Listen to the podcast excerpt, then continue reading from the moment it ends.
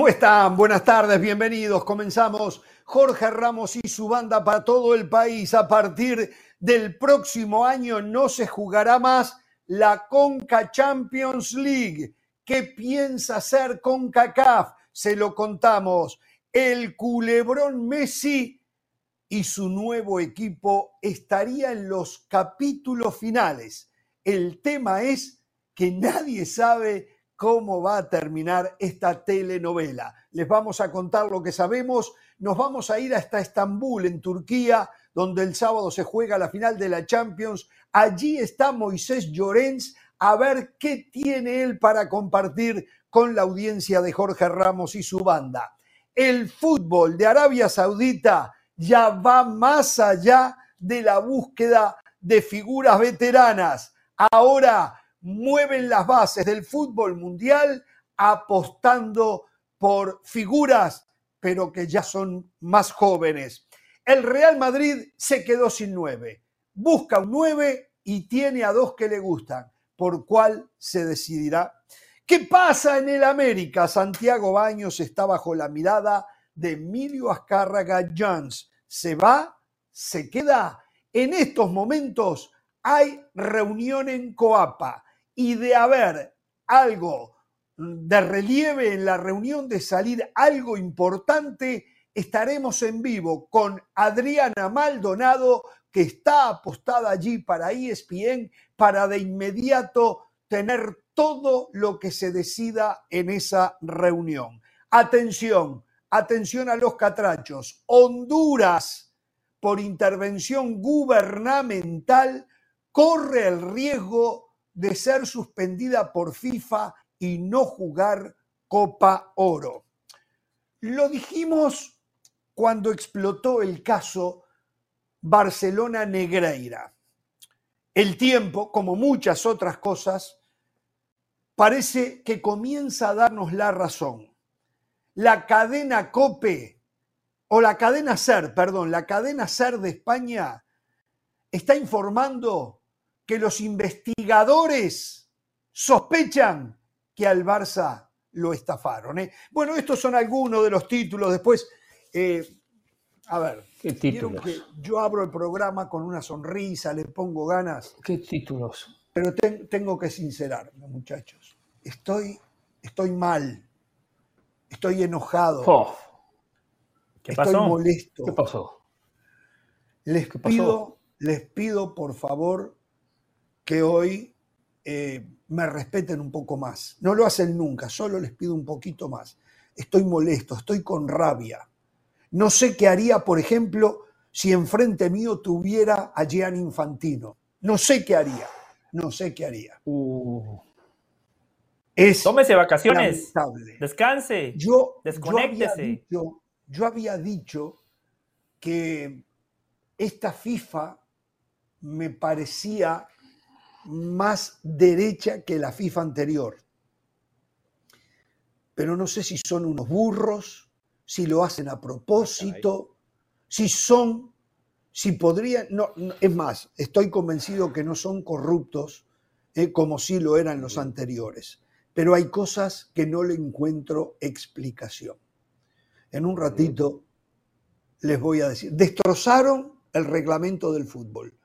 Nadie sabe ni siquiera cuando es saque de banda. Es un desastre todo.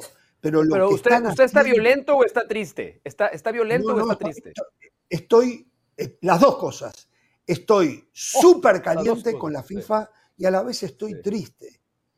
Siempre lo mismo. Qué duro, ¿eh? Siempre a nosotros, siempre pegándole a los más débiles, siempre pegándole a los más pequeños Realmente no lo puedo creer. ¿Cómo le va a Pereira? ¿Cómo está usted? Sí, no sé la verdad a qué se refiere, qué está hablando, pero bueno, eh, mucho no cambió la FIFA, eh, mucho no cambió. Eh. Blanqueó algunos aspectos que antes eran oscuros, hoy un poquito más claros, pero los caminos finales conducen al mismo objetivo que ha tenido durante tanto tiempo la FIFA. Hay temas hasta ligados a aspectos políticos que aquí no hemos querido tocar y no, no abordamos temas políticos pero que ha habido algunos cómplices, algunos que se han bajado los pantalones. Por ejemplo, pasó en este Mundial Sub-20. Pasó en este Mundial Sub-20 con mis compatriotas argentinos. Hablando de Argentina, me gusta lo que dice Scaloni, que dice después del sub-20, nos deja satisfecho el trabajo de Mache y de los chicos. Quiero no, no se le puede mentir a la gente. Haberle ganado a Guatemala, a Uzbekistán con es un paso. Haber goleado a Nueva Zelanda, ¿eso lo deja satisfecho a un país como Argentina? Entiendo que no se puede ganar siempre, pero era para exigir más. ¿eh? Ahora, yo digo, en 1978 Menotti fue campeón del mundo con Argentina. Al año siguiente, 79, dirigió el Mundial Sub-20. Muy bien por Menotti. Hoy con el tiempo lo pienso y digo, qué bien lo de Menotti, qué valor que tiene eso. Como Bielsa que, por ejemplo, va a dirigir la Sub-23. ¿Por qué no dirigió Scaloni la Sub-20? Es verdad. Es verdad. Bueno, ¿por qué no? ¿Por qué no? Eh, pregúntele a Hugo Sánchez, ¿por qué no? Hugo Sánchez chocó con la sub-23. Eh, claro, la sub-23. El técnico, por temor, por temor al fracaso no se dirige. Por temor al fracaso no se dirige. Yo no tengo miedo al fracaso, ¿eh? Yo ayer debuté en YouTube, me fue muy bien. Si hubiese sido uno con la mentalidad suya, decía, no, porque me puede muy mal. sí, otra vez lo voy a promocionar porque cómo fue espectacularmente bien, Ramos. Espectacularmente bien. No, no, no. Y quiero seguir haciendo ruido. Y gracias a este programa aportó La gente es ¿eh? masoquista, ¿eh? la gente es masoquista. Podría pensar como del Valle, no, a ver si me va mal en YouTube y no me ve nadie y soy un fracaso. Entonces, no, mejor no lo hago. No, no, no pienso de esa manera del Valle. Y la gente del fútbol tampoco tiene que pensar así. Por supuesto, yo jamás diría que usted es un tipo fracasado. No me sorprende que le haya ido muy bien. Usted es un tipo muy capaz. Me da mucho gusto que ahora el podcast también esté en la plataforma de YouTube. Yo solo se lo digo de manera pragmática y usted lo sabe. El Mundial Sub-20 no es referencia de nada. Si Argentina lo gana o, o lo pierde, no pasa absolutamente nada. Pero para el técnico Imagínese, Scaloni, campeón del mundo, está equivocado, termina está y, es eliminado en la ronda de octavos tal de vez, final. Tal vez porque usted no tiene la experiencia de, de ser argentino, por ejemplo. Usted está muy equivocado que no pasa nada, que no importa el Mundial Sub-20. Está muy equivocado y ahora después le voy a decir por qué. Siga. No, pero no, no importa. Usted me puede dar su punto de vista si quiere. Para Argentina, para las potencias, la referencia es la Copa del Mundo de Mayores. Para otros países, si usted lo quería llevar al terreno de las nacionalidades, para un guatemalteco como yo, que me compré el boleto y fui a ver a Guatemala para que Argentina le pasara por encima, para hacer el ridículo contra Uzbekistán, dentro del contexto usted tiene que entender que para Guatemala era histórico haber clasificado a una Copa para del Argentina Mundo. Es para Argentina tiene seis. Para Argentina, para Argentina siempre le vamos a exigir que gane y si el técnico de turno no gana, oh, fracaso y se le agrega presión. Scaloni tiene no todo se borra. Mundo, ¿para qué se va a quemar con eso? Pero, pero no, ah, por eso, ¿cuál es el temor a quemarse? No se va a quemar. Lo que logró ya lo logró, nadie lo va a borrar y se lo va a valorar siempre. El campeonato del mundo, la Copa América, lo que logró. Bueno, me permiten saludar al señor Mauricio Pedrosa. Tiene razón, Mauricio, todo el rato que se llevaron ustedes. Ya habló en este programa, Mauricio. Mauricio, no, eh, no, ¿cómo habló? Yo no lo escuché. ¿Habló? Yo no lo escuché. No, no, no, no, si yo, eh, no cuento, si está no cuento mi participación hasta que el, el, el, titular de este programa, Jorge Ramos, este programa no se llama Hernán Pereira y su banda, José del Valle y su banda. Ah, que, que siguen trabajando en eso, ¿eh? Lástima. Mauricio, para mí, para mí, eso, ¿eh? para mí Jorge, Jorge es una institución, Jorge es alguien a que yo admiro y he admirado desde que yo era niño, insisto, lo veía ya en la televisión y disfrutaba de sus, de sus oh. comentarios, sus puntos de vista. Eh, entonces, hasta que él no me dé la palabra, no cuento como que ya haya intervenido. Eh, y me y quiero ofrecer una disculpa a toda la gente que está del en Valle. este programa, porque en nueve minutos no se ha hablado de nada. El reclamo de Jorge es muy válido, ojalá se extienda un poco más para solidarizarnos con su tristeza, su dolor no y su enojo. Acá, acá, acá venimos a solidarizarnos con, y si hay que ir a la guerra, vamos a la guerra de frente oh, con Jorge Ramos. Bien, cuidado, no, no, bueno, yo estoy esperando, gracias, estoy esperando a que se toquen gracias. los temas, a, los a temas ver, de verdad. Director, o sea, ¿podemos pasar este tipo, el eh. cuadradito ese donde está Mauricio Pedrosa al medio? Alejado, un poco alejadísimo, entre los alejadísimo. Dos del medio. Eh, sí, no, si quién nos saca, eh. Haciendo todos lo los sacar, eh. ¿no? No, no, no, está haciendo problema. Jorge Ramos, Jorge Ramos tendríamos que estar él y yo juntos y nosotros en la haciendo conmigo, Está haciendo conmigo lo que hizo Guardiola con Messi. O sea, dense cuenta. Está haciendo conmigo lo que hizo mm. Guardiola con Messi. Lo está sacando del extremo para poner una posición más centralizada y brillar. correcto. Gracias, Jorge, por, por, por tú eres mi Guardiola, yo soy tu Messi. Y así de la mano vamos a ganar. Con Messi. Vamos a ganar muchos, se compara con Messi. títulos así así de la mano. Pero bueno, yo espero 10 minutos de programa. Estamos hablando de Argentina, Mundial Sub-20, cosas un poco, viajes de José del Valle. Yo espero que ya entremos en materia del Real Madrid, de México, de la América, los temas que realmente le importan a la América tenemos que esperar. Tenemos que esperar el este, tema de la América. Por lo menos ahí está, mira, usted lo pidió. ahí está, mire, Jorge, usted lo pidió. Ahí está Mauricio. Usted lo pidió. Ahí está. Mío, al lado mío, ustedes lejos. Ustedes lejos, para allá, para allá, para allá, para allá. sí, bien lejos, bien lejos ustedes dos. Tenga cuidado, eh. Tenga cuidado, después le va a clavar el puñal, eh. Esto tiene más sentido, esto tiene más sentido. Esto tiene más sentido. Después placa. Villamelón. Ah, en un ratito les voy a contar por qué estoy incómodo, por qué estoy molesto, por qué estoy triste. Siéntese bien. ¿Por qué? Ah, ¿Por qué? Porque en un ratito. Pero ahora quiero hablar tema Messi. Estamos esperando el contacto con Estambul, con Moisés Llorens eh, a ver qué información tiene él. Eh, ayer yo lo decía, cuando el padre de Lío Messi, Jorge Messi, le comentó a algún periodista que Messi quiere jugar en el Barcelona, pero que había que esperar y había que ver. Bueno, yo siempre interpreté eso como que le tiraba la responsabilidad al Barcelona, pero que en realidad Messi no iba a jugar en el Barcelona. Si ayer lo, pensé de esa manera, hoy lo pienso mucho más. Es más, se está diciendo que Jorge Messi ha tenido intercambios de mensaje con dos periodistas catalanes, eh, Monforte, Carlos Monforte y Gerard Romero, creo que es el otro, donde les explicó que la situación está muy difícil para que Messi pueda llegar al Barcelona. Eh, lo último que sé. de la Liga? ¿Del Barcelona? No, no, la, Liga hoy le aprobó, no la contratación de Messi, le aprobó el proyecto de viabilidad eh, que presentó ¿dónde está Barcelona. La complicación? ¿Cómo? ¿Dónde está la complicación? Bueno, que en, el proyecto de viabilidad, la, hoy la Liga le dijo a Barcelona que por cada 100 millones de euros que ingresen solo puede usar 40 millones en contrataciones. No puede usar los 100 millones. Por lo bueno, pero Messi llega libre. Messi llega libre, no hay que pagar por su contratación. No, pero estamos hablando también. No, pero hay que inscribir el salario, hay que inscribir el salario. Exactamente. No es nada más Messi el único que quieren que llegue. No es nada más el único. Ahora, hay una, hay una, Jorge, hay, hay, hay algo de lo que dijo Jorge Messi. Bueno, no lo dijo, pero se filtró, que creo que es muy importante que nos resuelva Moisés Llorens cuando intervenga con nosotros, que era la primera gran pregunta que planteábamos aquí. Que al final del día sí es importante el plan de viabilidad, ¿no? Porque eso determinará si legítimamente se puede inscribir. Pero esa no era la primera pregunta a resolver. La primera pregunta a resolver es ¿qué quiere Messi?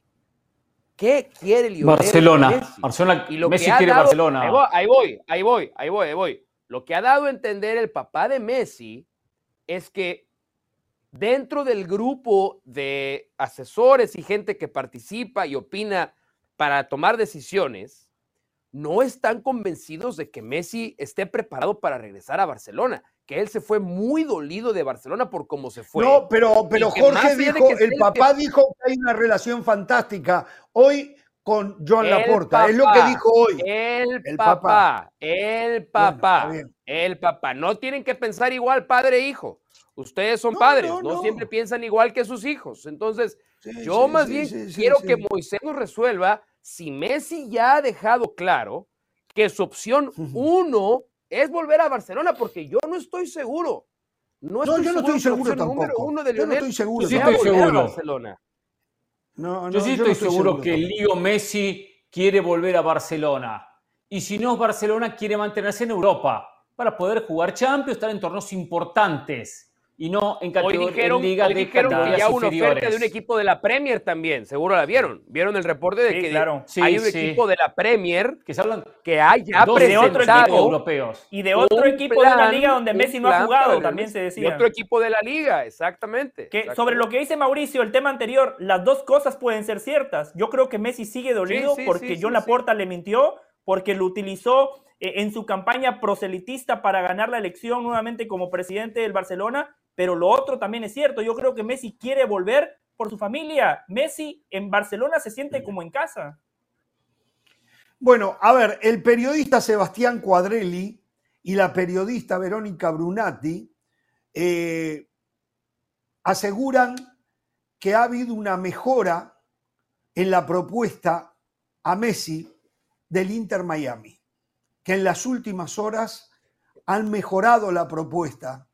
Nosotros hemos buscado contacto, la verdad que los equipos de la MLS son súper cerrados, nadie quiere hablar, eh, estamos a la espera de ver si podemos eh, tener en el correr del programa bueno. una reacción, eh, pero es lo que están diciendo, que ha habido Pero una, una nueva ofensiva del Inter Miami por Lionel Messi.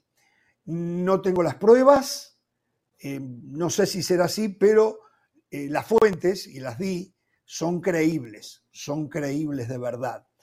Eh, yo cada vez Ahora, me convenzo ahora, más una cosa. que Messi va a terminar en Arabia Saudita. Tiene que irse. Tengo dudas dice que que esta tenemos que ir a la pausa.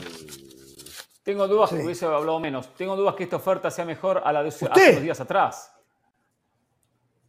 Bueno, no sé. ¿Sabe una cosa? Yo lo voy a decir clarito esto. ¿eh? Yo para mí, y creo que José del Valle lo dijo hace unos días, no me acuerdo quién fue que lo dijo, para mí la empresa que hoy televisa los partidos de la MLS y que no Yo es otra que Apple, y que no es otra que Apple, eh, va a tener que involucrarse donde Messi pase a ser la cara de Apple en el mundo entero eh, para poder llegar a cifras. ¿Eh? Ya está involucrada. Bueno, está lo seguimos. involucrada. Vamos a ir a la pausa y estamos esperando a Moisés Llorens desde Estambul, en, Tu- en Turquía. ¿eh?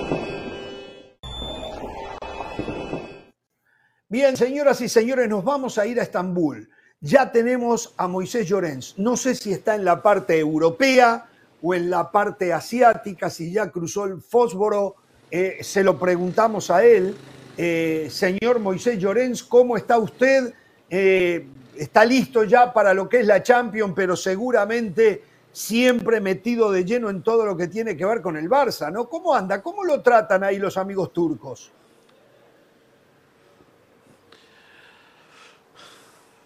Pues muy bien, Jorge, saludos y muy buenas noches desde Estambul, desde Turquía, donde, como tú bien dices, eh, está agarrando ya tono la ciudad pensando en la final de la UEFA Champions League que el próximo sábado disputarán el Manchester City y el Real Madrid, ay, ay, el Manchester City y el Inter de Milán, perdona, eh, en un partido No, sí, que el se, Real Madrid no está. se presenta Oh, por apasionante cierto, y una por cierto, poco a poco por cierto, por cierto, aclararle a la gente, aclararle a la gente que si reciben un email donde dice que pueden adquirir entradas para el final de la Champions, que diga Manchester City Real Madrid, no entren porque es una estafa, ¿no? Creo que es así la cosa. Está- están avisándole a la gente, ¿no?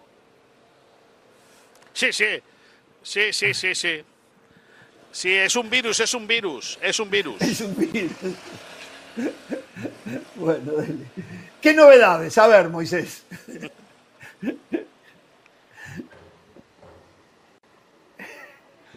Eh, bueno, eh, novedades en, en relación a que a la Champions, en relación a Messi, en relación a qué quieres, novedades. No, no, en todo, pero lo de Messi. Estamos abordando el tema Messi. A ver, recién decía que hay dos periodistas eh, Sí. muy creíbles. Verónica Brunati es una de ellas y el otro es Sebastián Cuadrelli, que están diciendo que el Inter Miami en las últimas horas ha hecho una ofensiva mejorándole la oferta a Messi eh, para que se decida por la MLS. También se dice que Jorge Messi ha estado intercambiando mensajes con dos de sus colegas, eh, Gerard Romano, creo que se llama uno, y el otro Carlos Monforte, donde les habría dicho que está muy, pero muy complicado el tema Barcelona. ¿Qué tiene usted? ¿Barcelona ya le ha hecho una oferta a Messi? ¿Cuál es la situación? ¿Qué es lo que maneja usted? No. Bueno, la información que manejamos es que el Barça busca todas las opciones posibles para tratar de contratar al jugador sabiendo de que es una opción prácticamente inviable. Vamos a darle el prácticamente, por no decir inviable, le dejaremos un pequeño margen de, maniobrabilidad a la situación, pero el regreso de Messi al Barça para la próxima temporada pinta eh, más que complicado, es prácticamente imposible que Lionel Messi pueda volver a vestir la camiseta con el dorsal número 10 del Barça. ¿Y por qué? Pues básicamente por una cuestión económica, por una cuestión de margen salarial. Eh, las intenciones son muy buenas por parte del club y por parte de Messi, pero bueno, también el Poblesec, el equipo de mi barrio, le gustaría firmar a Messi y no tiene posibilidad alguna porque no hay, no hay, margen, no hay margen de maniobra. La Porta es verdad que lo ha peleado, lo está peleando hasta el final. Eh, los Messi eh, han tratado de averiguar que todos los movimientos del Barça sean reales. Ahora se habla de que le van a hacer una oferta. Es verdad que le van a hacer una oferta, pero el tema es que nadie le promete a los Messi que lo puedan inscribir ahora. Por lo tanto, eh, veremos cuál es la decisión que acaba tomando el jugador. Si decide finalmente eh, esperar a que eh, un milagro obre y que el Barça pueda firmarlo y luego inscribirlo, o bien ya directamente aceptar una de las dos propuestas, bien la de Arabia, bien la de Miami, a no ser que salga otra del concierto europeo para poder ya empezar a formalizar lo que sería su futuro futbolístico. A ver, el Barça, por lo que usted me dice, todavía no le ha hecho una oferta a Messi. Y Messi está desesperado por tomar una decisión final. Lo ha dicho su padre, está muy presionado.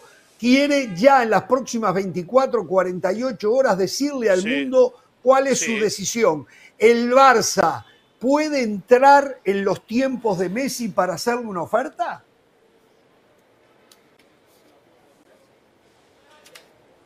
Hombre, si vende a dos o tres jugadores eh, por una cantidad eh, cercana a los, 250 millones de euros eh, durante las próximas horas, sí.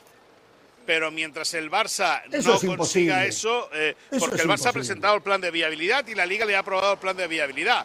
Pero no, no, pero escúchame, el, el Barça presentó el plan de viabilidad y la Liga le aprobó el plan de viabilidad. ¿Pero qué es el plan de viabilidad? Muy sencillo. Es como el arquitecto que va a hacer una, una obra y presenta los planos, ¿no? Presenta un proyecto y el proyecto dice que van a hacer esto, que van a hacer lo otro para poder construir la casa de abajo para arriba. Bueno, pues el Barça, ¿qué es el plan de viabilidad? todo el proceso que quiere llevar el club con el fin de poder amoldar la masa salarial y el fair financiero a la actualidad económica del club. Y para eso, para eso el Barça necesita vender jugadores. Ah, hubo gente que decía que cuando la Liga diese lo que hay, el Barça podría firmar a Messi. Falso. Falso, lo hemos ido diciendo desde el primer día. El plan de viabilidad lo que hace es que la liga te la pruebe y a partir de ahí el Barça tenga que trabajar duro para conseguir los objetivos marcados en ese plan. Por lo tanto, hasta que el Barça no logre esos objetivos, poca cosa puede hacer. Es verdad también que con la aprobación de hoy por parte de la Liga pueda inscribir a jugadores como a Gaby, como a Araujo, como a Valde cuando firme el contrato y posiblemente también a, Iñaki, Íñigo Martínez, el central zurdo del Atlético de Bilbao que jugará en el Barça las tres próximas temporadas. Bueno, la verdad que usted a la clientela del Barça y a los aficionados del Barça que nos siguen les ha bajado el plafón al piso, ¿eh? los ha dejado decepcionados totalmente con su mensaje, pero así me gusta. No, a la gente no se le puede mentir. Hay algunos que les gusta mentir. Eh, usted y yo en este, en, este, plató imaginario no mentimos, usted y yo no mentimos. Perfecto, perfecto. Este, bueno, sí, adelante, Pereira. No, pero. yo creo que me explique algo. Si, si, Moisés, yo creo perdona, Hernán, Hernán, Hernán, perdona. Una cosa, una cosa, Hernán, una cosa. Una cosa, Hernán, si quieres explicamos otra cosa, pero sería engañar a la gente completamente. Perdona, Hernán.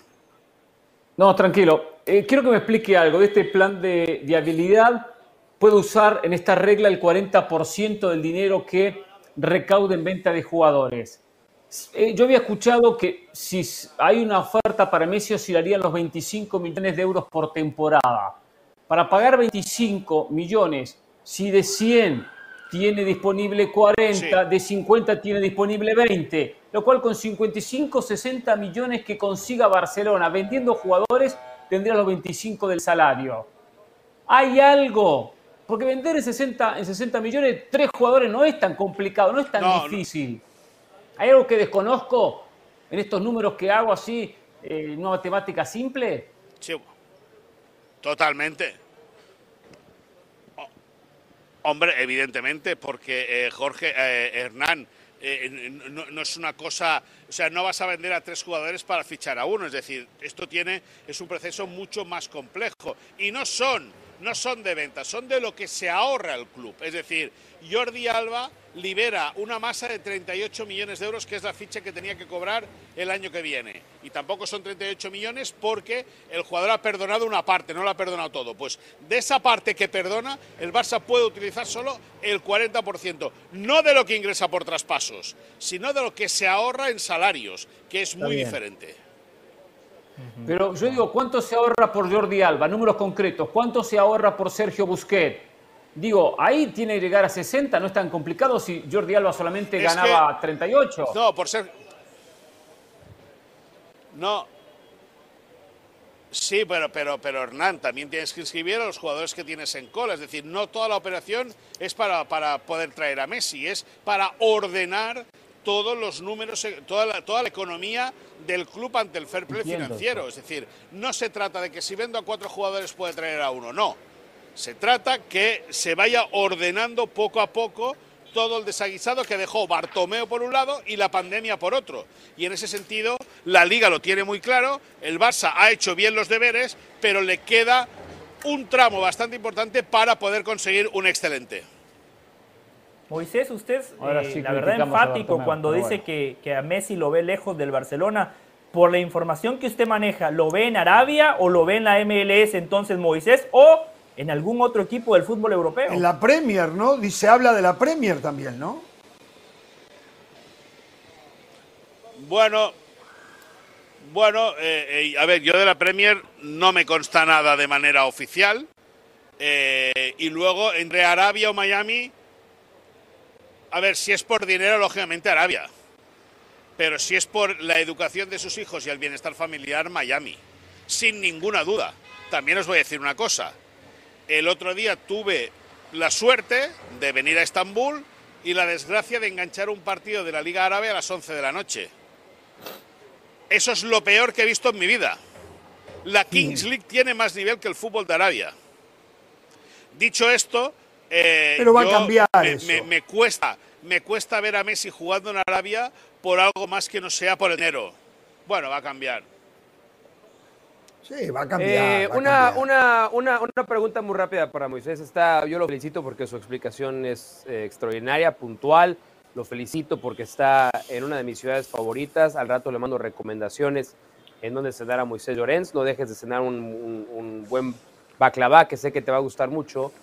Pero toda esta explicación económica tiene que ver con las pretensiones económicas de Messi. Exploró en algún momento Lionel Messi el Barcelona, Jorge Messi. No.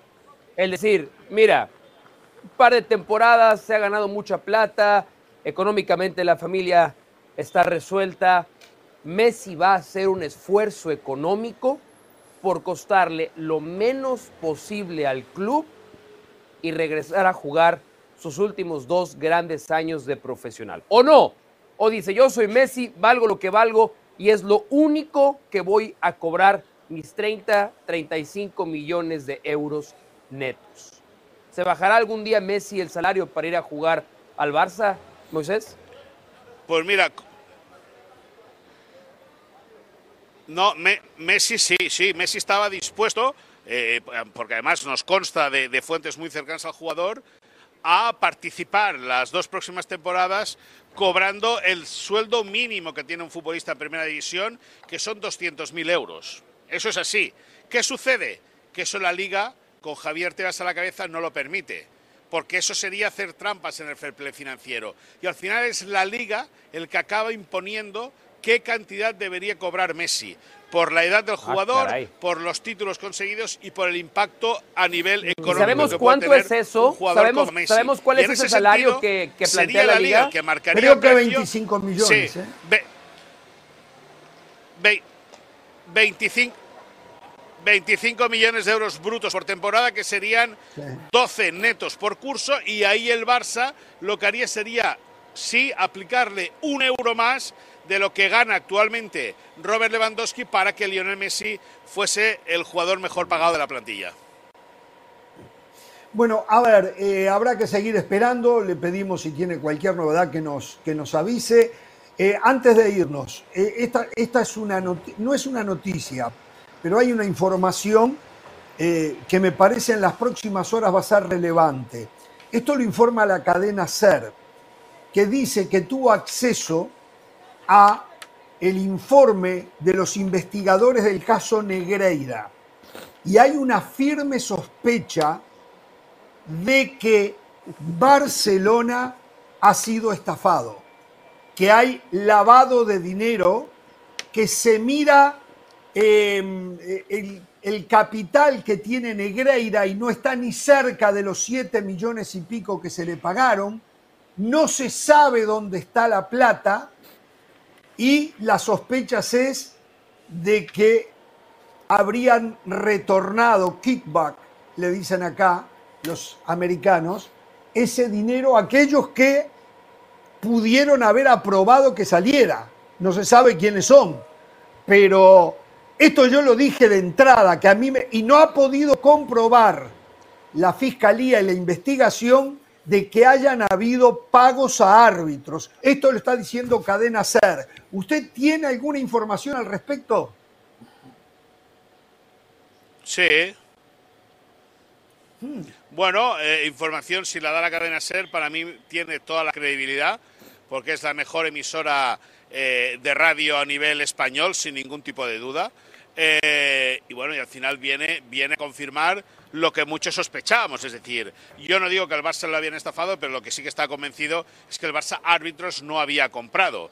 Con todo, con todo, deja que te diga que eh, José María García, un histórico periodista eh, Sí. español, pero histórico es, de los más influyentes que ha habido en el mundo de la comunicación en España, eh, explicó hace un par de días en RACU, en un programa de la mañana, a razón del estreno de un documental de tres capítulos que se ha presentado sobre su historia, que eh, todo esto que se acusa al Barça del caso Negreira en, relación con los árbitros, en, la malifeta de, trabajar con los árbitros, lo hacían otros clubes en el fútbol español.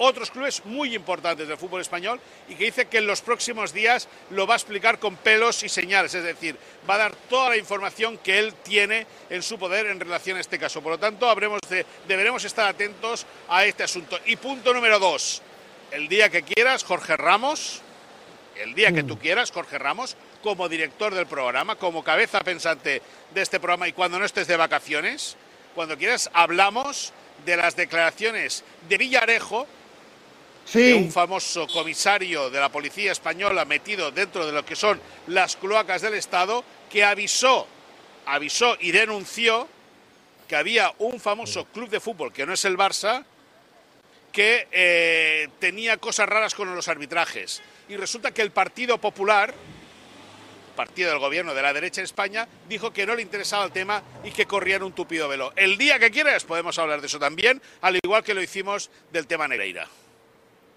Eh, Jorge. Jorge, eh, Sí, eh, sí. perdón, perdón. eh, Moisés arrancó su intervención riéndose del Real Madrid y usted lo secundó.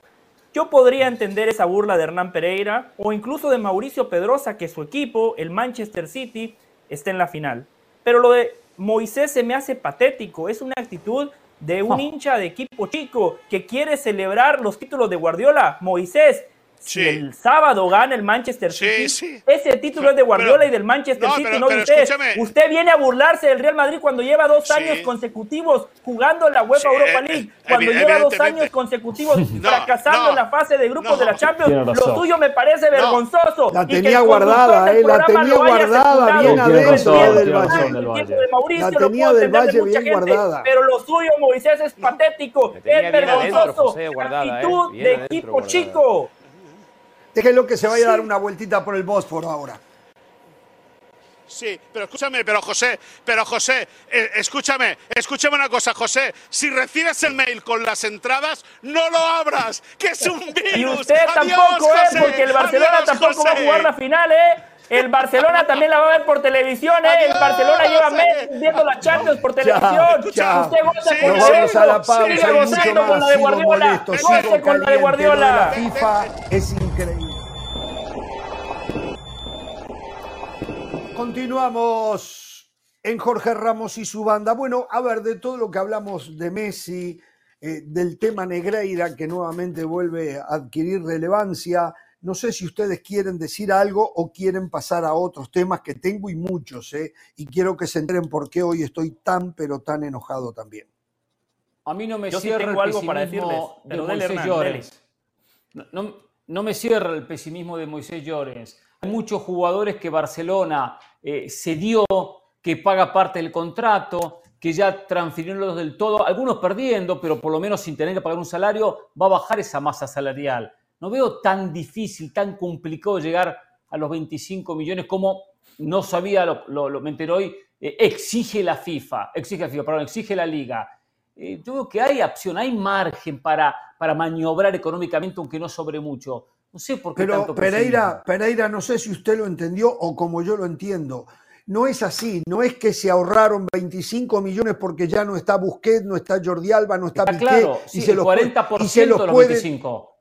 Correcto, correcto. Por eso. en ese caso, a ver, en ese caso tampoco sé, porque espere, no hay ingreso por eso. Lo único es que se están ahorrando los, los salarios, pero el Barcelona no, Exacto, el Barcelona no está recibiendo nada a cambio de eso, ¿eh?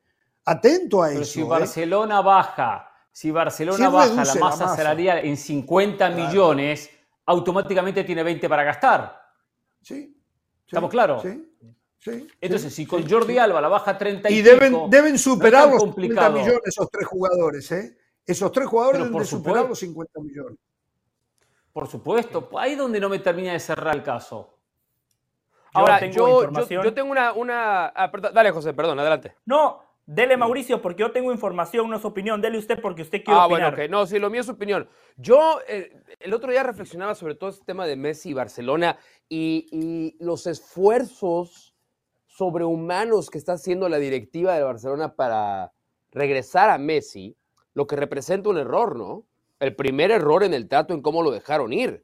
Y no estamos viendo, yo creo, eh, la pintura completa que es. Está haciendo el Barcelona, está moviendo una maquinaria, está empeñando un montón de activos solamente para homenajear a Messi, en vez de estar pensando como prioridad en la construcción de la plantilla. Por eso creo que, y yo lo dije en este programa y lo voy a repetir, o como diría Ricardo Antonio La Volpe, lo vuelvo a repetir. La decisión original de haber dejado ir a Messi tenía todo el sentido económico y financiero. Esa era la decisión correcta. Las formas fueron fatales, lamentables. Y ahí es donde está pagando el Barcelona. Pero detengámonos un segundo a pensar, si no está otra vez comprometiendo la construcción del plantel en el mediano y el largo plazo del Barcelona, solamente para darse el gusto de decir, políticamente decir, fuimos capaces de recuperar a Messi. Porque el plan de viabilidad no debe tener como prioridad regresar a Messi.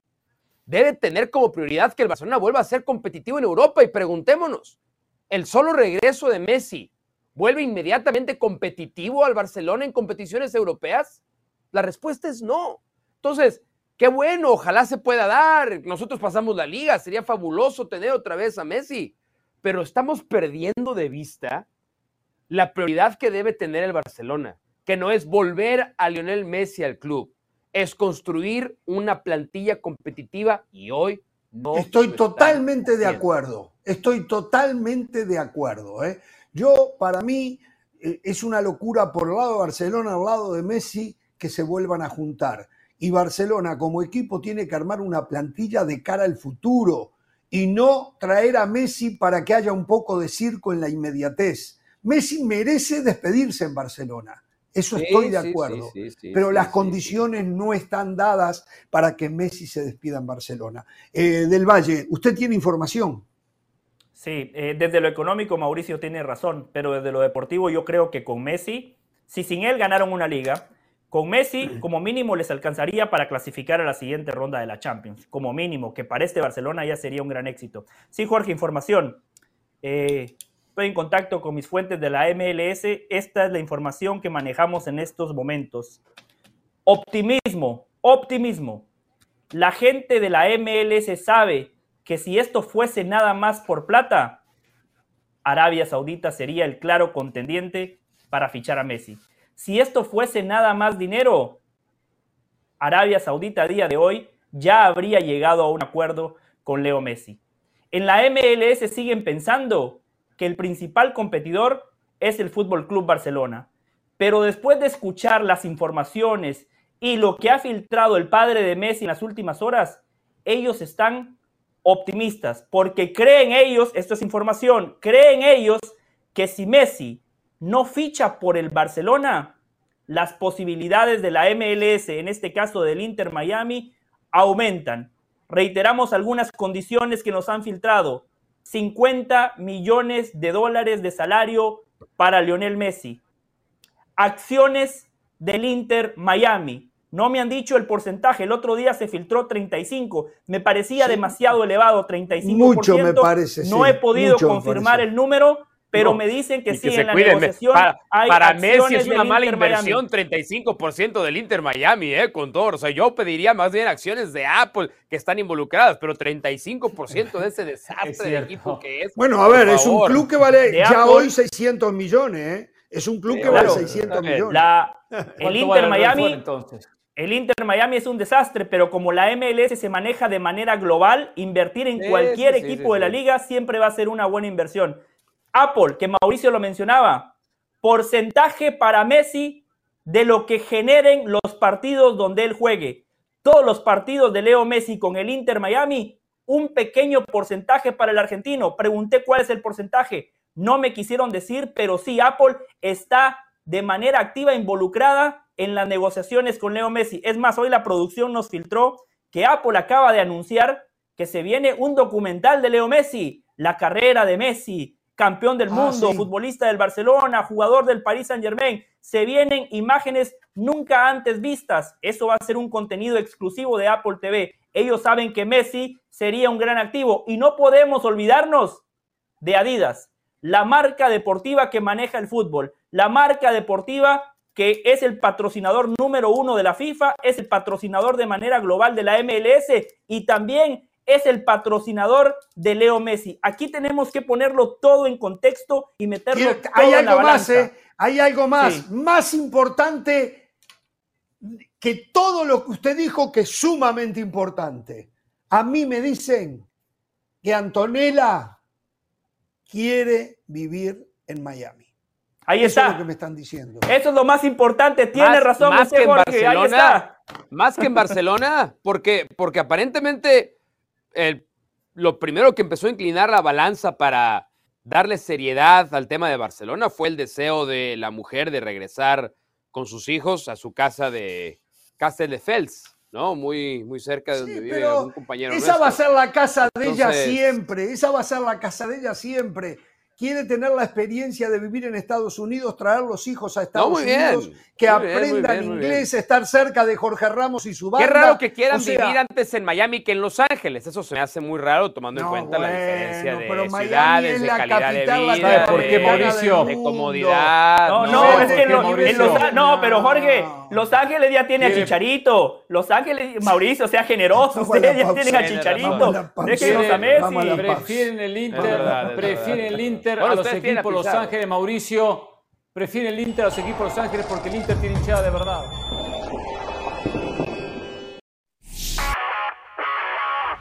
Saludos, soy Cristina Alexander y esto es Por Center ahora. Los Astros de Houston superaron de manera contundente a los Blue Jays por marcador de 11 a 4. El cubano Jordan Álvarez anotó un cuadrangular, lo cual registró una distancia de 452 pies, su fondo más largo de la temporada. Además, los de Houston han ganado cuatro de sus últimos cinco encuentros, todo con un marcador de tres o más. Por su parte, los 19 hits que permitieron los de Toronto es su peor marca en las últimas dos temporadas. Al abierto de Francia, porque Alexander Zverev venció sin problema a Grigor Dimitrov con un marcador de 6-1, 6-4 y 6-3. El alemán con este resultado se mete a los cuartos de final del Roland Garros, donde ya tiene rival en el argentino Tomás Martín Echeverry. De tal forma, Zverev intentará acceder de nueva cuenta a la semifinal como lo hizo el año anterior, cuando tuvo que abandonar el encuentro por lesión en el tobillo ante Rafa Nadal, lo cual le causó seis meses de baja. Tenemos campeón en la Liga MX femenil. Se trata de las Águilas que consiguieron su segundo título en su historia ante el Pachuca en un escenario histórico en el Estadio Azteca. El América se llevó la victoria con un marcador de 2 por 1 en la vuelta y 4 a 2 en el global. Las autoras de los goles en el encuentro de vuelta fueron Katy Martínez y Aureli Casí para las azulcremas, mientras que para las Tuzas, Ali Soto se encargó de poner el único gol de la noche. No se pierdas por Center todas las noches a la 1 a.m. del Este, 10 p.m. del Pacífico. Esto fue Sport Center ahora.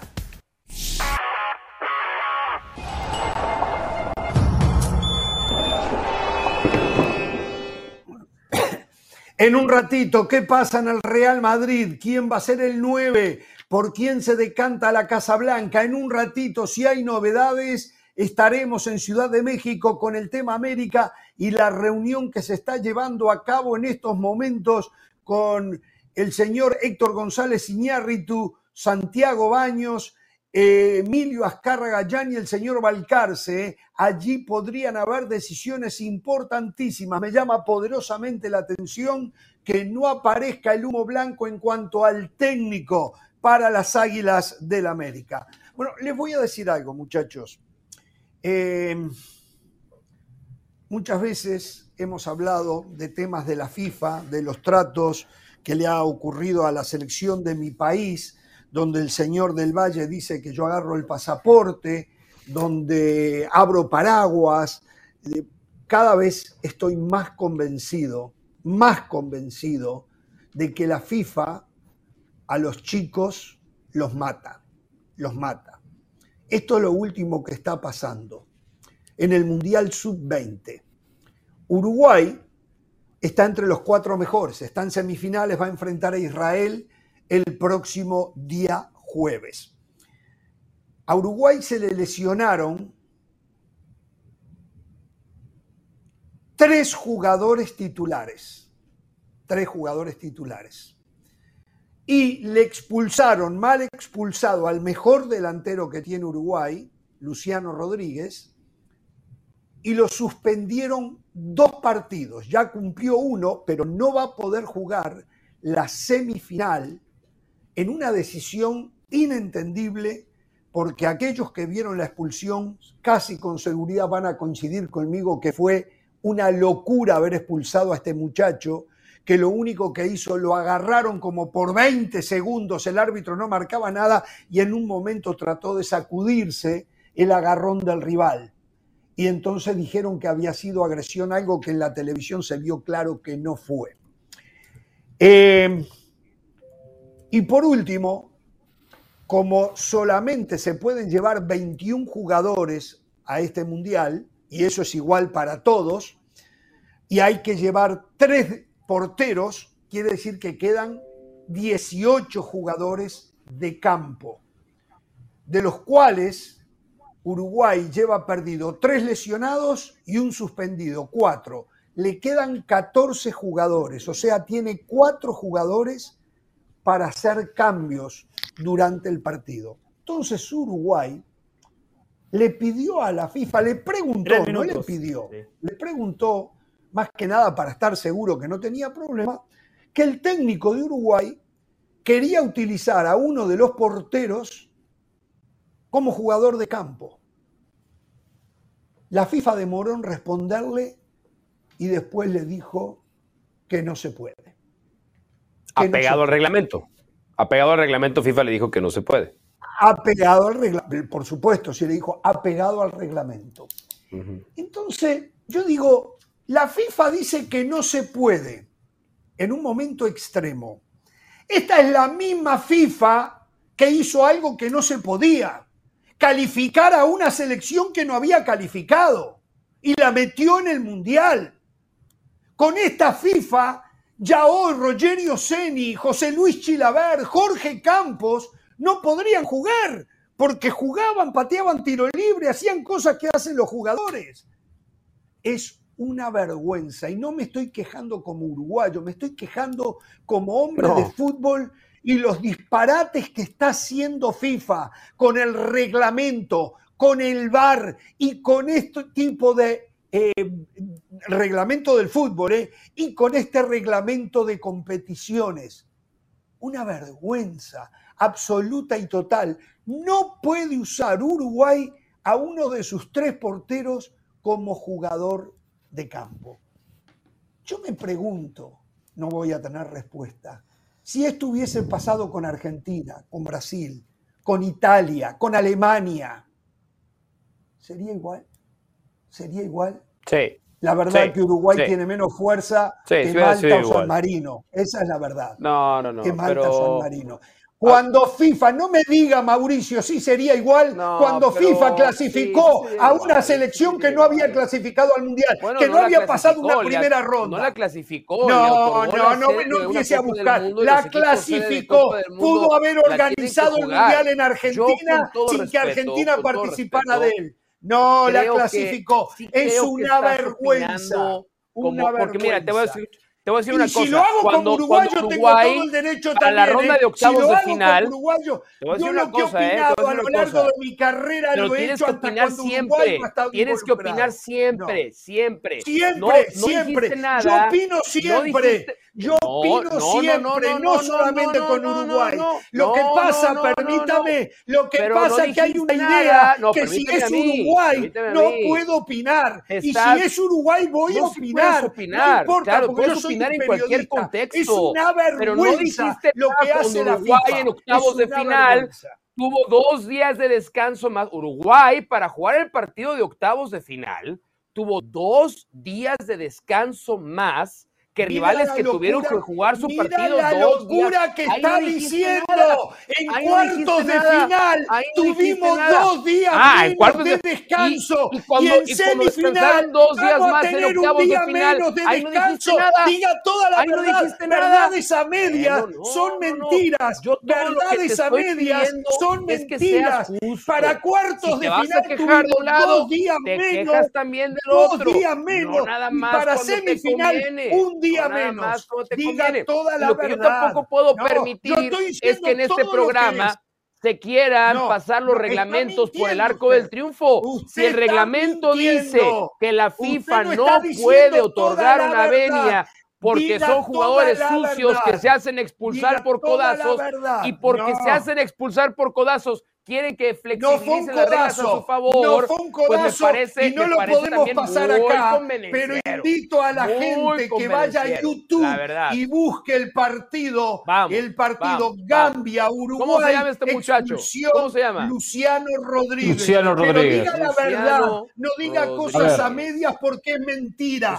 La verdad es que Uruguay descansó dos días menos A ver, Luciano frente Rodríguez, a Gambia y va a descansar un día menos frente a la selección de Israel. Y usted no lo está No, es diciendo. tarjeta roja, por Decir la mitad ¿Cómo de la historia es roja mentira. De verdad, eh, de verdad, Bueno, Jorge ya. Ramos.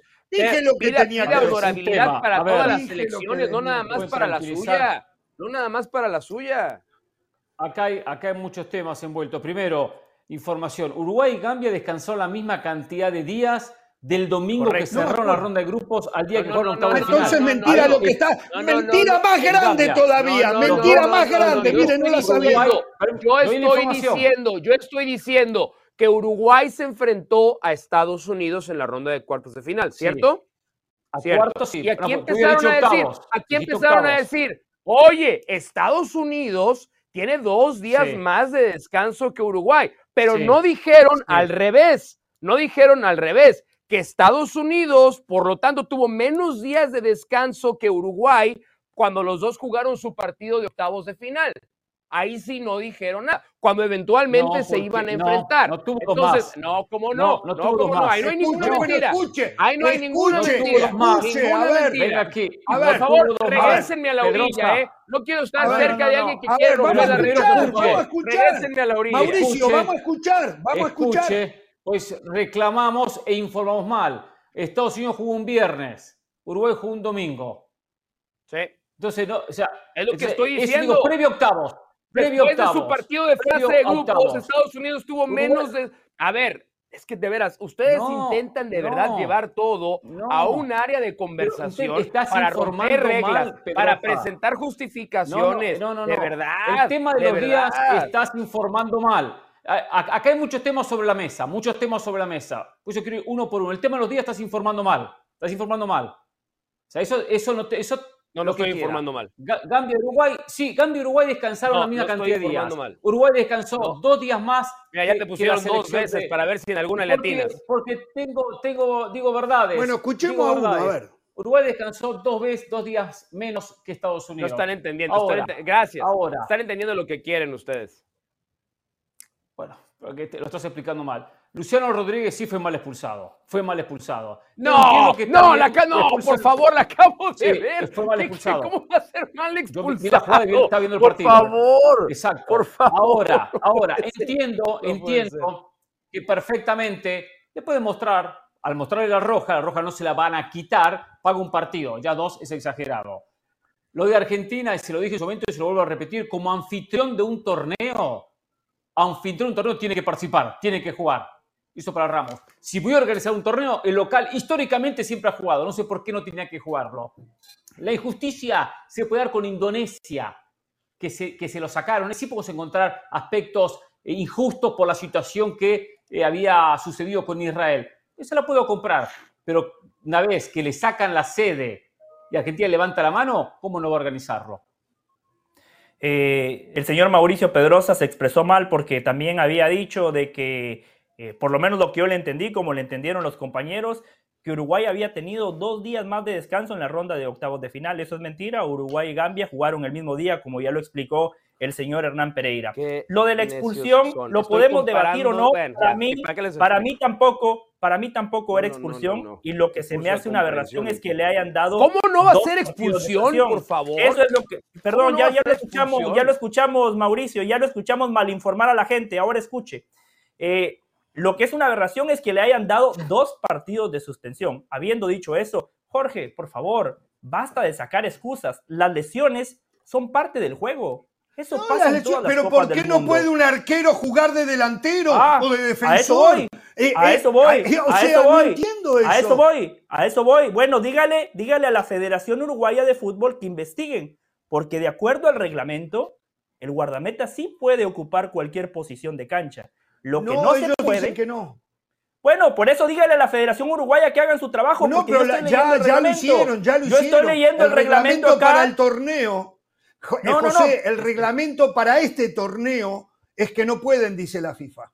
La FIFA dice. Bueno, a ver, este es un Mundial Sub-20. En un Mundial Sub-20 se aplica el reglamento FIFA, que se aplica para cualquier Mundial de cualquier categoría. Yo le voy a decir algo, lo que no se puede, lo que no se puede es que usted cuando da la lista de 21 o da la lista de 23, ponga a un delantero y que lo inscriba como guardameta. Eso no se puede. Pero una vez que usted dio la lista de tres guardametas, el entrenador, como la única persona responsable de fútbol, él puede decir, para mí el guardameta puede jugar de centro delantero. Para mí el guardameta puede jugar de defensa central. Se lo digo, Jorge. Dígale a la Federación Uruguaya de Fútbol que hagan el trabajo porque de acuerdo al reglamento... Todo el descargo con abogados y todo. ¿eh? Hicieron todo el yo descargo. Estoy disponible, ¿eh? Yo estoy disponible para asesorarlo sin ningún problema. lo de la FIFA es vergonzoso.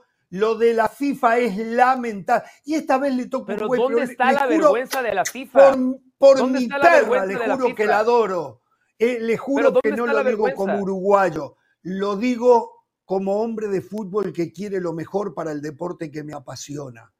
La FIFA ha destrozado todo el tema reglamentario adentro de la cancha, fuera de la cancha, ha hecho un desastre.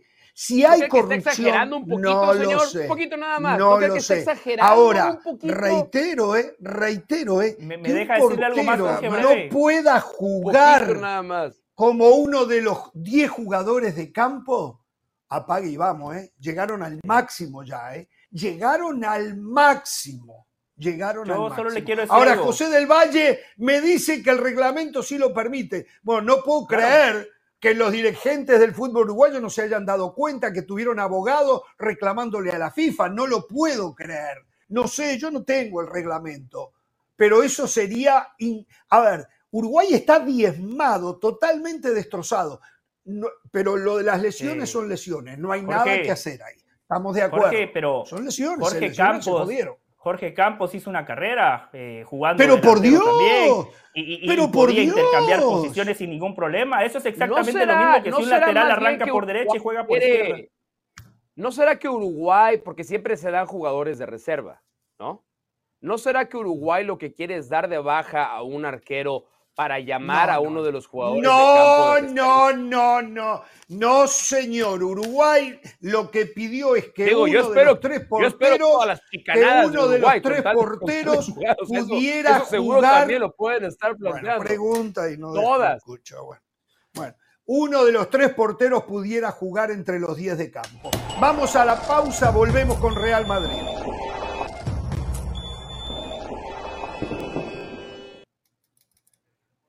A ver, eh, a ver, un par de notas. Me están contando que Fernando Ortiz, el Tan Ortiz, el técnico de Monterrey, habría pedido a Chiquete Orozco, el zaguero de Chivas. No. Habrá que ver, Lateral. plata tiene. Ah, no, no, el zaguero, zaguero, perdón, zaguero, sí. sí. Zaguero que juega, que, ha sí, sí, jugado sí, sobre la izquierda. sí, no, no, sí, sí. No, no sé por qué en un momento me, vino, me vino Calderón, no.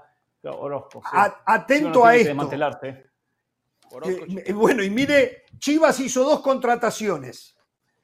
Se llama Emilio Tame, tiene 18 años, es español, de ascendencia mexicana, es mediocampista y creo que tuvo un pasaje por Puebla. Fue a hacer una prueba, no sé si fue al Leicester de Inglaterra, y ahora lo trae Chivas. Y el otro, un delantero, mucho gusto, no tengo el placer. Juan Osuna, Osuna con Z, 19 años. Los dos son nuevos jugadores de Chivas. ¿eh?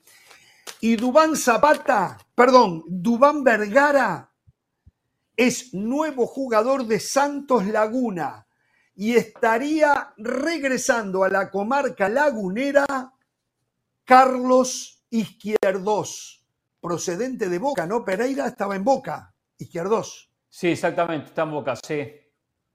Bueno, alguna de las noticias. Bueno, muchachos, a ver, Real Aunque Madrid. había salido hace, Ayer- hace unos meses de boca, ¿eh?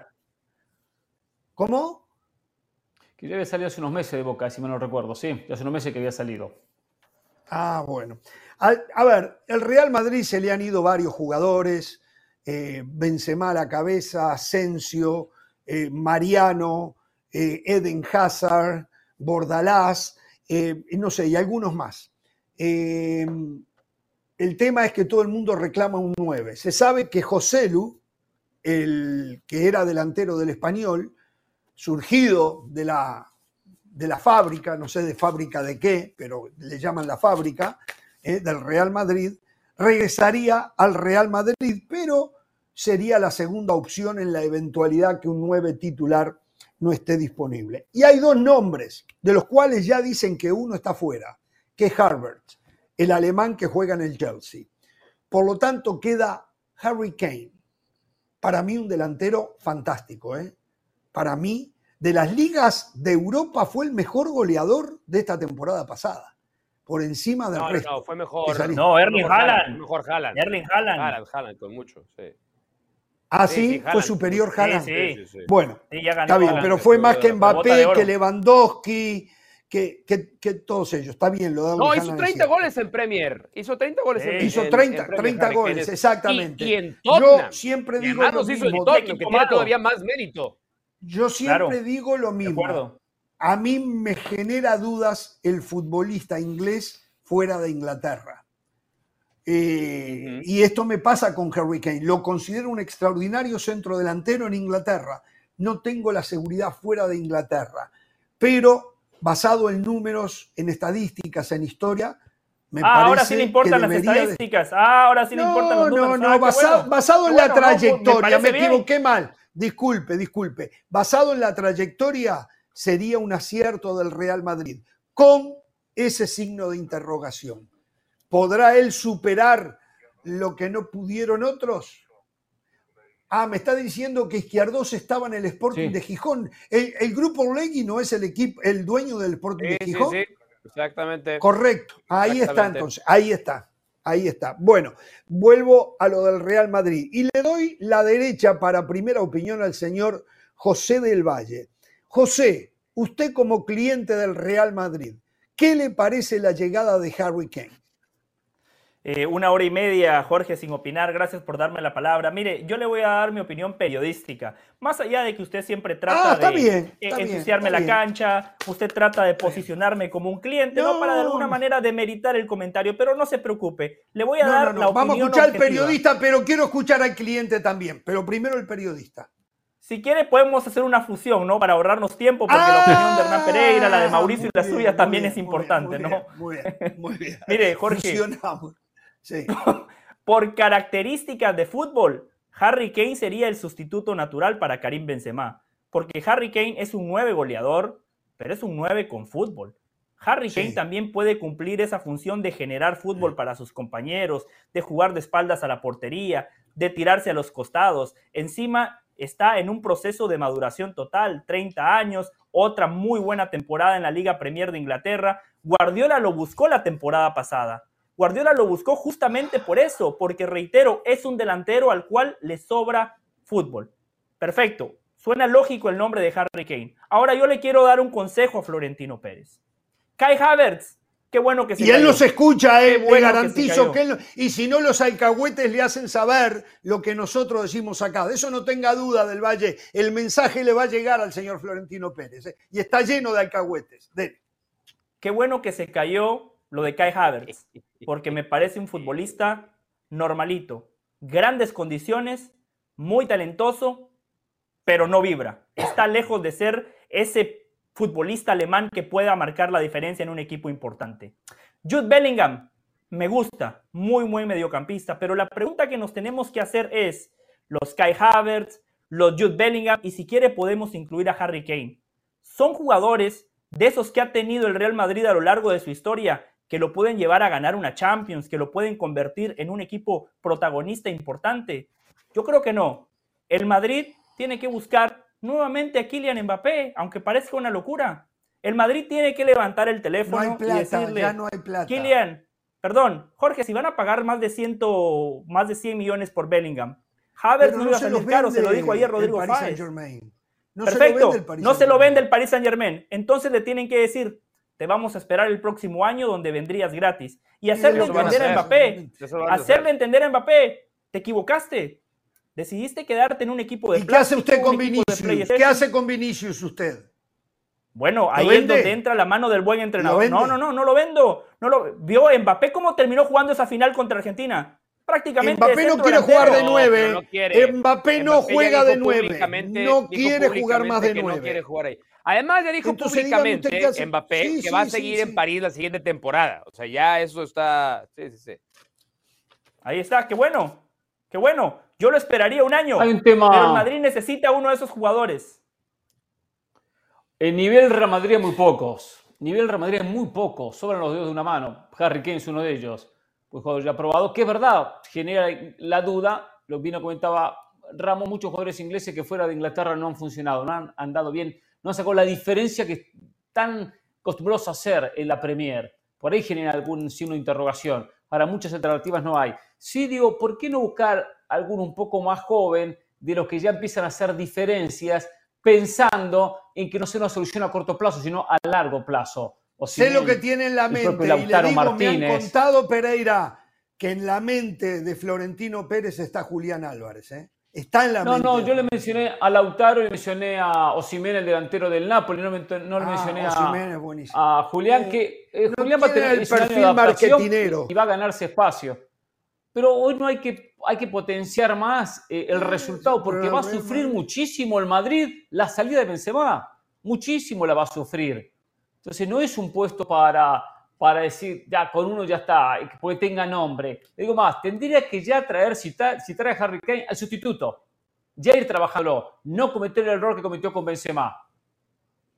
Yo tengo otro nombre, ¿eh? queda muy poco tiempo, pero tengo otro nombre que que he tirado desde hace más de, seis meses como guárdelo, guárdelo, guárdelo, guárdelo y vuelvo con usted. Guárdelo y vuelvo con usted. ¿eh? Vamos a ir a, la pausa. no les va a gustar. Eh, espero que lo que usted diga sea toda una verdad y no lo que habló recién de Uruguay. ¿eh? Vamos a la pausa. La verdad. la verdad es Saludos, soy Cristina Alexander y esto es Por Center ahora. La final de vuelta de la Liga MX femenil fue una noche inolvidable entre América y Pachuca, ya que hubo récord de asistencias con un total de 58.156 aficionados. El Club Azul Crema había anunciado desde la final de ida que el boletaje estaba agotado con el siguiente mensaje. Hagamos historia juntos el lunes y pintemos el Estadio Azteca de amarillo a la Federación Mexicana de Fútbol porque Andrés Lilini, director de selecciones juveniles, tiene claro que no quiere perder a talentos como Alejandro Sendejas en un futuro y comenzar a trabajar desde temprano con los mexicoamericanos de 15 años, para cuando lleguen a la edad y el momento de decidir entre México y Estados Unidos, los juveniles se decidan por el tri.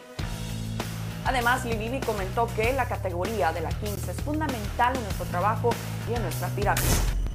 El nuevo director técnico de los Rayados, Fernando Ortiz, advirtió que la afición va a tener que aprender a sufrir un poco más porque me gusta mucho atacar, comentó. Además, el ex técnico azul crema aclaró algunos temas que incluyen el que no buscará a Diego Valdés como refuerzo y su objetivo claro que es llevar al club a un nuevo campeonato. El timonel llega en lugar de Víctor Manuel Bucetich para la apertura 2023 y aprovechó para felicitar el trabajo de Buce en la última temporada y que ahora viene a hacer su propia historia. No se pierda Sports Center todas las noches a la 1 m del Este, 10 pm del Pacífico. Esto fue Sports Center ahora.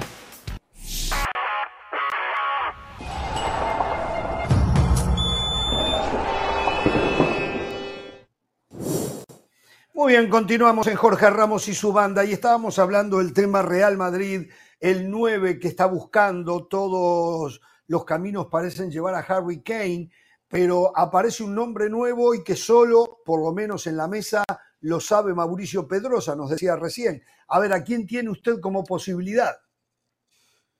Yo, he insistido, porque creo que eh, el Real Madrid, como creo que era Hernán el que lo decía, está bien que piense en una solución en el corto plazo, y una buena solución a corto plazo es Harry Kane, pero es una solución muy cara para el corto plazo. 30 años, pagar más si al City no se lo vendieron por 110 millones, pues cuánto va a querer dar el Real Madrid, que tiene menos capacidad económica que el Manchester City. Yo creo que el nombre ideal para suplirlo también está en Inglaterra, también es un seleccionado inglés, pero creo que es Marcus Rashford. Creo que para el complemento de lo que puede ser un ataque, si Vinicius termina cambiando de banda a jugar del lado derecho para que Mbappé parta del lado izquierdo, el futbolista ideal para el complemento es Marcus Rashford que va a terminar con bueno, más pero de 20 ese es goles su idea. en todas las... Ese es el ideal para usted, pero está en el radar del Real Madrid. No, no, por eso dije yo tengo otro nombre. Yo tengo otro nombre. Ah, no, pero atención, ¿eh? Sí, ah. sí, sí. Le queda un año de contrato. Su contrato vence el 30 de junio del 2024. Tiene 25 años. Viene de firmar su mejor temporada. Y en términos de este famoso delantero asociativo, hay pocos jugadores en el mundo que han desarrollado tan bien esa cualidad de recientemente como Marcus Rashford. Yo se la dejo, se la dejo gratis al Real Madrid. Si quieren llevar a un futbolista rentable, joven, dinámico, con gol, es Marcus Rashford. Creo que es la siguiente gran opción que debería explorar el Real Madrid. Y le va a costar la mitad, o no tan caro, de lo que le va a costar Harry Kane. No, yo no creo que la mitad, no, yo creo que Manchester United. Eh, pone que la mitad no. pero, ¿eh? no va, pero, pero no va a costar lo que va a costar ¿eh? Harry Kane. Y ojo, también se le acaba el contrato en el 2024. O sea, muchos moños tampoco se puede poner al United porque se le va gratis la próxima temporada. Pero acuerde que estaría llegando plata fresca de Qatar y podrían cumplir con las ambiciones. Rashford se ha declarado en más de una oportunidad aficionado de hueso colorado, como dicen en México, del Manchester United.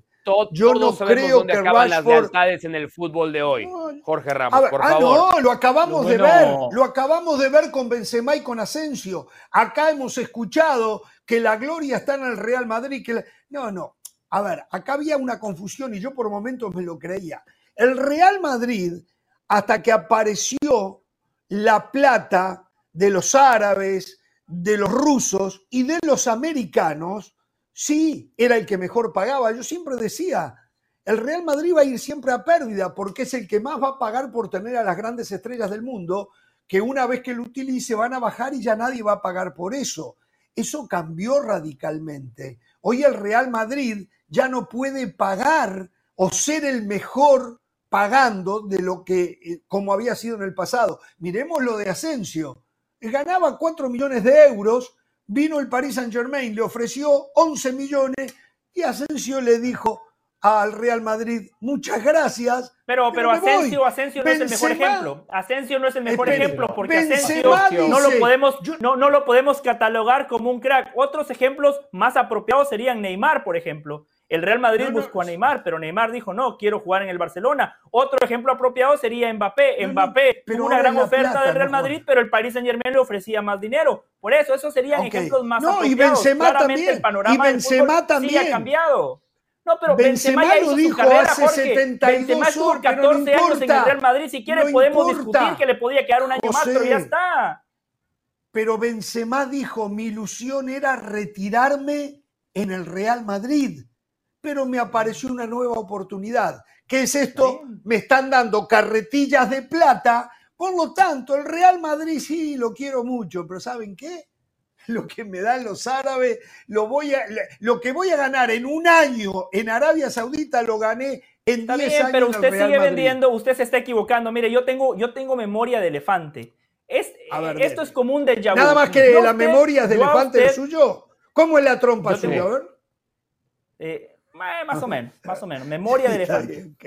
Mauricio, le cuento, mire, yo tengo una memoria privilegiada. Lo que Jorge Ramos está diciendo de Arabia. Cuando le conviene. Jorge ya lo dijo. Estábamos en, Jorge Ramos y su banda y salió lo de la Superliga China, que estaban llevando a los mejores jugadores del mundo, según ellos, ¿no? Pagando cifras escalofriantes. Hoy Arabia está comprando futbolistas que ya no están en la élite o que si están en la élite todavía les queda muy poco.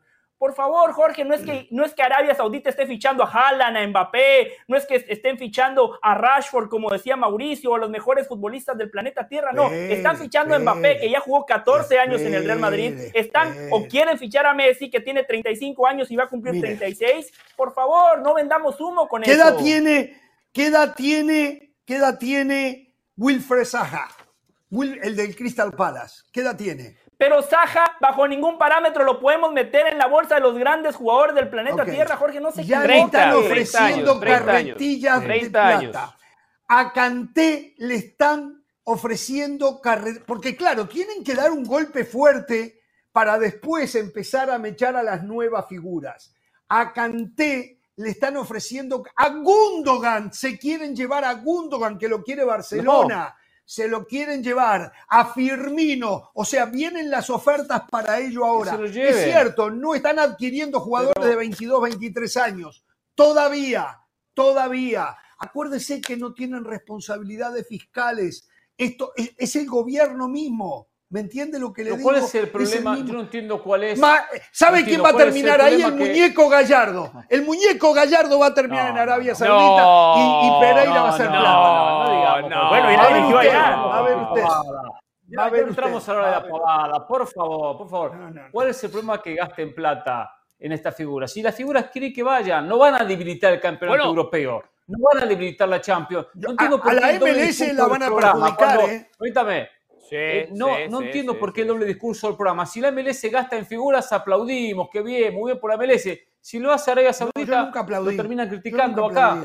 Aparte, un efecto dominó. Si Arabia Saudita pone más plata en el mercado, habrá más plata en Europa para comprar más jugadores en América. El dinero finalmente termina llegando a otras latitudes. Yo le pregunto a José del Valle y a Mauricio Pedrosa, gente acostumbrada al clientismo, ¿ya eligieron ustedes el equipo al que van a apoyar en Arabia Saudita? ¿Ya lo tienen? Uh. Al Tijad, al Nacer, al Tití, al, Pupú, al, al Gilal. ¿Ya lo tienen, muchachos? Tienen cara ¿Eh? No, no. No, ¿No, me interesa. No, yo, yo, a mí, no me interesa. a ver en, qué equipo. Hasta que la caja boba le empiece a meter los partidos. ¿En qué equipo termine Carlos Vela? Cuando Carlos Vela anuncie qué equipo de Arabia Saudita se va, en ese momento ya eh, limitaré. Vieron que Anthony Hudson, el que era el técnico interino de la selección de Estados Unidos, que renunció a su interinato, hoy fue presentado como un nuevo técnico en la Liga de Qatar.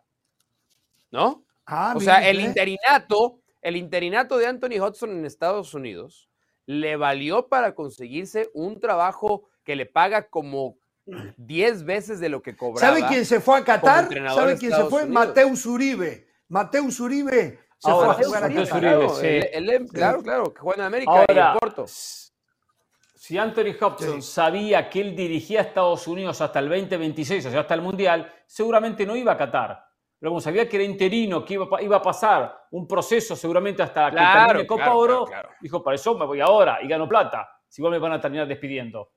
Hablando de eso, como los locos, Pulisic salió a respaldar a Berhalter de nuevo, ¿eh? a decir que debería seguir siendo el técnico. ¿eh? Pero no sé qué va a pasar con un amigo, Un amigo de, un amigo de Gio Reina, Reina piensan lo contrario. Un amigo de Gio Reina, ¿no? Hay, Ahí está clarito cómo se llevan Pulisic y Gio Reina. Está clarito. Sí. Ah, bueno, bueno, mire usted. Bueno, señores, atención, hablando de Arabia Saudita, eh, Alexis Sánchez, no sé si lo había dicho antes o lo dije fuera del aire, tiene una oferta también, el hombre del Olympique de Marsella. Eh, lo quería River, pero River le paga 10 Otro paquete quemado. Ya está, que se vaya. Le, le van a dar 10 millones de euros libres en Arabia Saudita. Sí, pero son veteranos, es cierto. Di María va a terminar ahí, ¿eh? Di María comunicó que no sigue en la Juventus, jugador va. El mundial de Di María fue espectacular, terminó jugando muy bien en la Juventus. Eh, no, no, ya, a, ver, a México lo perjudica esto de Arabia Saudita, ¿eh? A México también lo perjudica. Sí. Sí, perjudica a todos. Arabia Saudita el objetivo lo está consiguiendo. ¿Cuándo habíamos hablado aquí de Arabia Saudita? Nunca. Sí, en los últimos años y se ha potenciado en los últimos meses. Hablamos constantemente de Arabia Saudita. ¿Cuál es el objetivo? Poner a Arabia Saudita en el mapa futbolístico. Cuando el presidente de las diferentes federaciones vayan a votar, muchos que nos escuchan en Jorge Ramos y su banda de Centroamérica, que ven el programa todas las tardes, ya tienen la palabra Arabia Saudita fútbol cristiano en la casa, en la, en la cabeza. Van a votar y Arabia Saudita va a ser organizador del 2030. La sin última duda, vez que hablamos de Arabia Saudita fue cuando le ganaron a Argentina en el Mundial de Qatar, cuando Hernán aquí pidió prácticamente la salida de Leonel Scaloni como técnico de Argentina después ¿Se de acuerda? ¿Se acuerda? Por cierto, estoy preguntando, estoy preguntando pero no peguen el piso, no peguen el piso. No, no, ¿eh? no, no.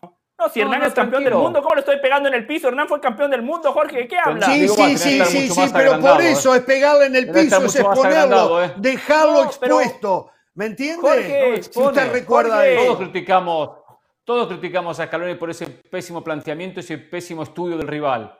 Que después Messi lo salvó, perfecto, qué, bien por Scaloni, ¿no? También contra Francia quedó, para ustedes. quedó congelado. Para Jorge, para Hernán y para Mauricio, estoy averiguando si en Arabia también buscan paquetes quemados en el periodismo, así le mando la hoja de vida de ustedes. Qué bárbaro, la pausa. Al volver, señores. Mira, un tipo que se ha colgado, un tipo que se ha colgado de nuestros laureles, al año se ha colgado de nuestros logros. Esa es la respuesta, Mauricio, muy bien. El señor del Valle. El, Qué bárbaro. El ¿eh? León de México es el último campeón de la Champions de CONCACAF. No habrán más Champions de CONCACAF. ¿eh? A ver, la página del periodista Jorge Ramos de ESPN, que es arroba Jorge Ramos Foot, o sea, yo, yo, está informando Ah, que la mal. Federación Brasileña eh, se olvida de Ancelotti, se olvida de Ancelotti. Y tiene a Abel Ferreira, el portugués que hizo campeón al Palmeiras, tiene a Fernando Diniz, o Diniz, que nos hablaba Gustavo Hoffman de él, el técnico de... ¿Es del Flamengo o Fluminense. de Fluminense? Fluminense. Fluminense. Fluminense. Son los dos candidatos, pero no está descartado lo de Jorge Jesús, que dirigió al Flamengo y lo hizo campeón de la Copa Libertadores de América, al, Abel- al igual que Abel Ferreira, que lo hizo a No, Abel Ferreira de ganó las mismas Libertadores que el muñeco Gallardo, pero claro, como no tiene promotores en este programa, no Ah, se habla claro, tanto de exacto, él. cor- correcto. Y Jorge correcto, Jesús, correcto. No Así tiene que Jorge Jesús que tiene en es- dos minutos le ganó una Libertadores al muñeco Gallardo, también hay que decirlo. Sí, ¿Qué sí, tiene sí, que ver? es verdad. ¿Qué tiene que ver que le gane una copa a Marcelo Gallardo? Esta información. También Gallardo se la ganó a Guillermo Barros Esqueloto también, ¿eh? Y usted no dice nada acá. ¿Qué Es tiene que cierto. ver eso que se y, al, ganó y al? Tuca Ferretti también, ¿no? También el Tuca Ferretti. Bueno, señores, Lo decimos todos los días. cambios en la. CONCACAF. Más plata, nuevo torneo, Por fin, detalles, Más dinero. Hernán Pereira. Sí, cambia la CONCACAF Champions League a partir de la próxima edición. 27 equipos, que esto ya se había anunciado hace tiempo. ¿eh? Lo que llamó la atención que cambió de nombre, y por ahí no, no te- no me acuerdo ni, ni el nombre. CONCACAF, eh, Copa de Champions CONCACAF, Cup. Copa de Campeones de Cup. CONCACAF. Champions Cup. Champions, Champions Cup. Cup. Que ya se Cup. llamaba Deja de ser antes CONCACAF Champions League. Exacto, Champions Cup. Se llamaba, eh, sí, cam- se llamaba, llamaba en su momento campeón de campeones. No, campeones de CONCACAF. Pero bueno, Champions Cup. 27 equipos la van a disputar. Eh, hay incrementos en los premios. Los, los 27 equipos, hay algunas cosas que no me terminan de cerrar, porque ha habido aumentos de equipos para todos, pero menos para los equipos centroamericanos, que siempre son dejados de lado y hay poco, poco movimiento en los centroamericanos tratando de defender sus propios derechos. Seis equipos de la Liga MX, cinco equipos de la MLS, tres equipos de la Leagues Cup, que es decir, MLS o Liga MX, porque de ahí clasifican, son los equipos que participan en la Leagues Cup.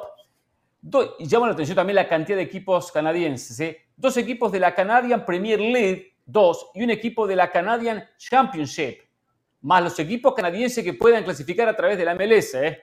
más el campeón de la US Open Cup.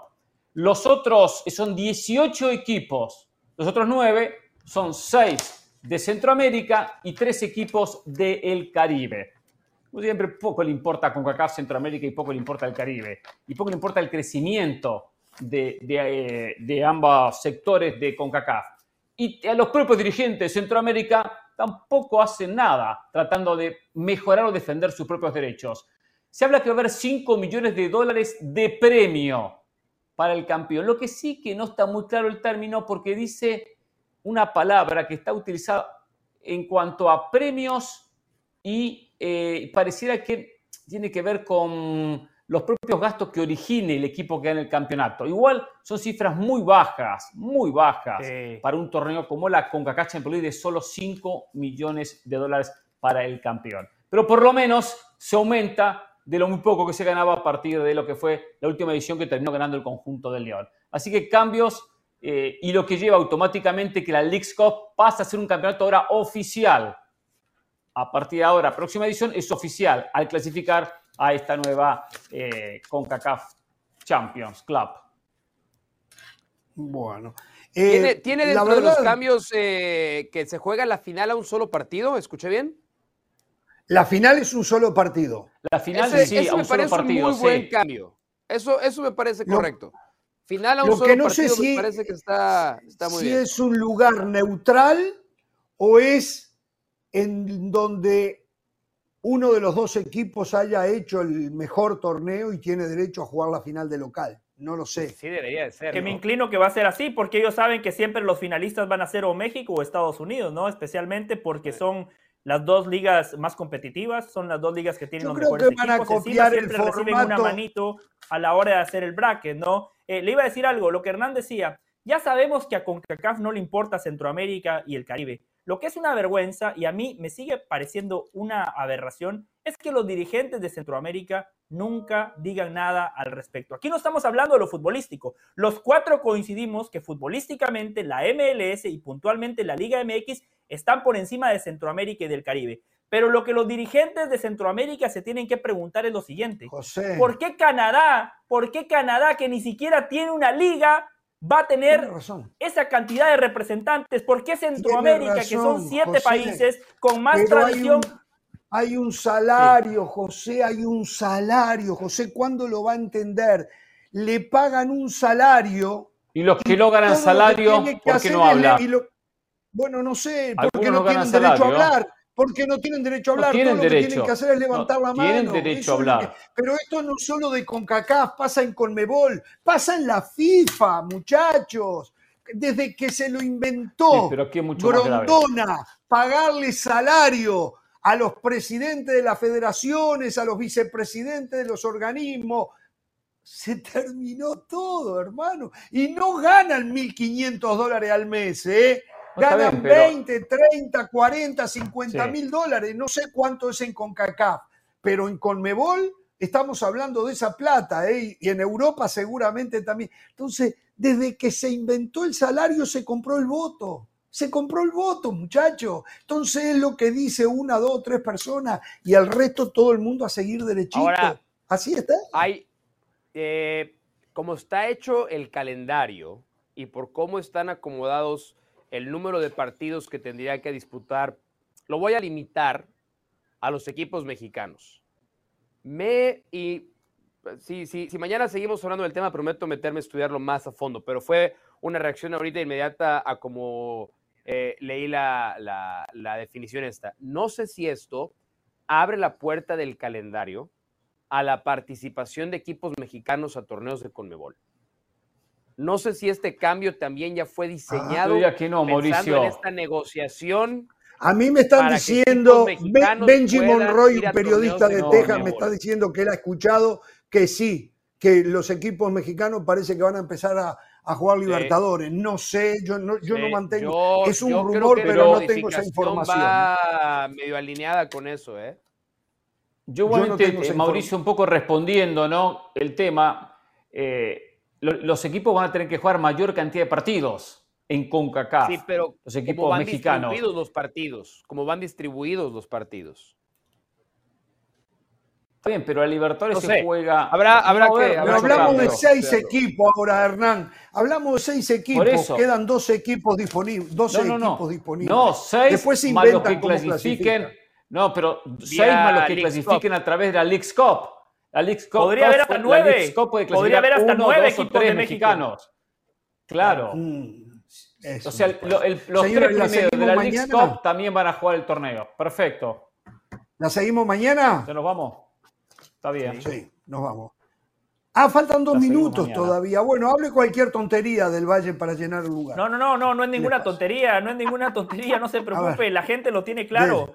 Eh, Mauricio, como siempre, lo alcahuetea y él se ríe de sus chistes, no pasa nada. Le iba a decir, No, me parecía una es cosa, un buen una chiste, cosa, la verdad, ¿eh? Buen chiste. una cosa es decir que regresen los equipos mexicanos, qué bueno, pero si van a jugar los que estén en la décima posición, en la décimo segunda, es decir, un Querétaro, un Mazatlán, a Copa Libertadores, eso, eso tampoco le conviene.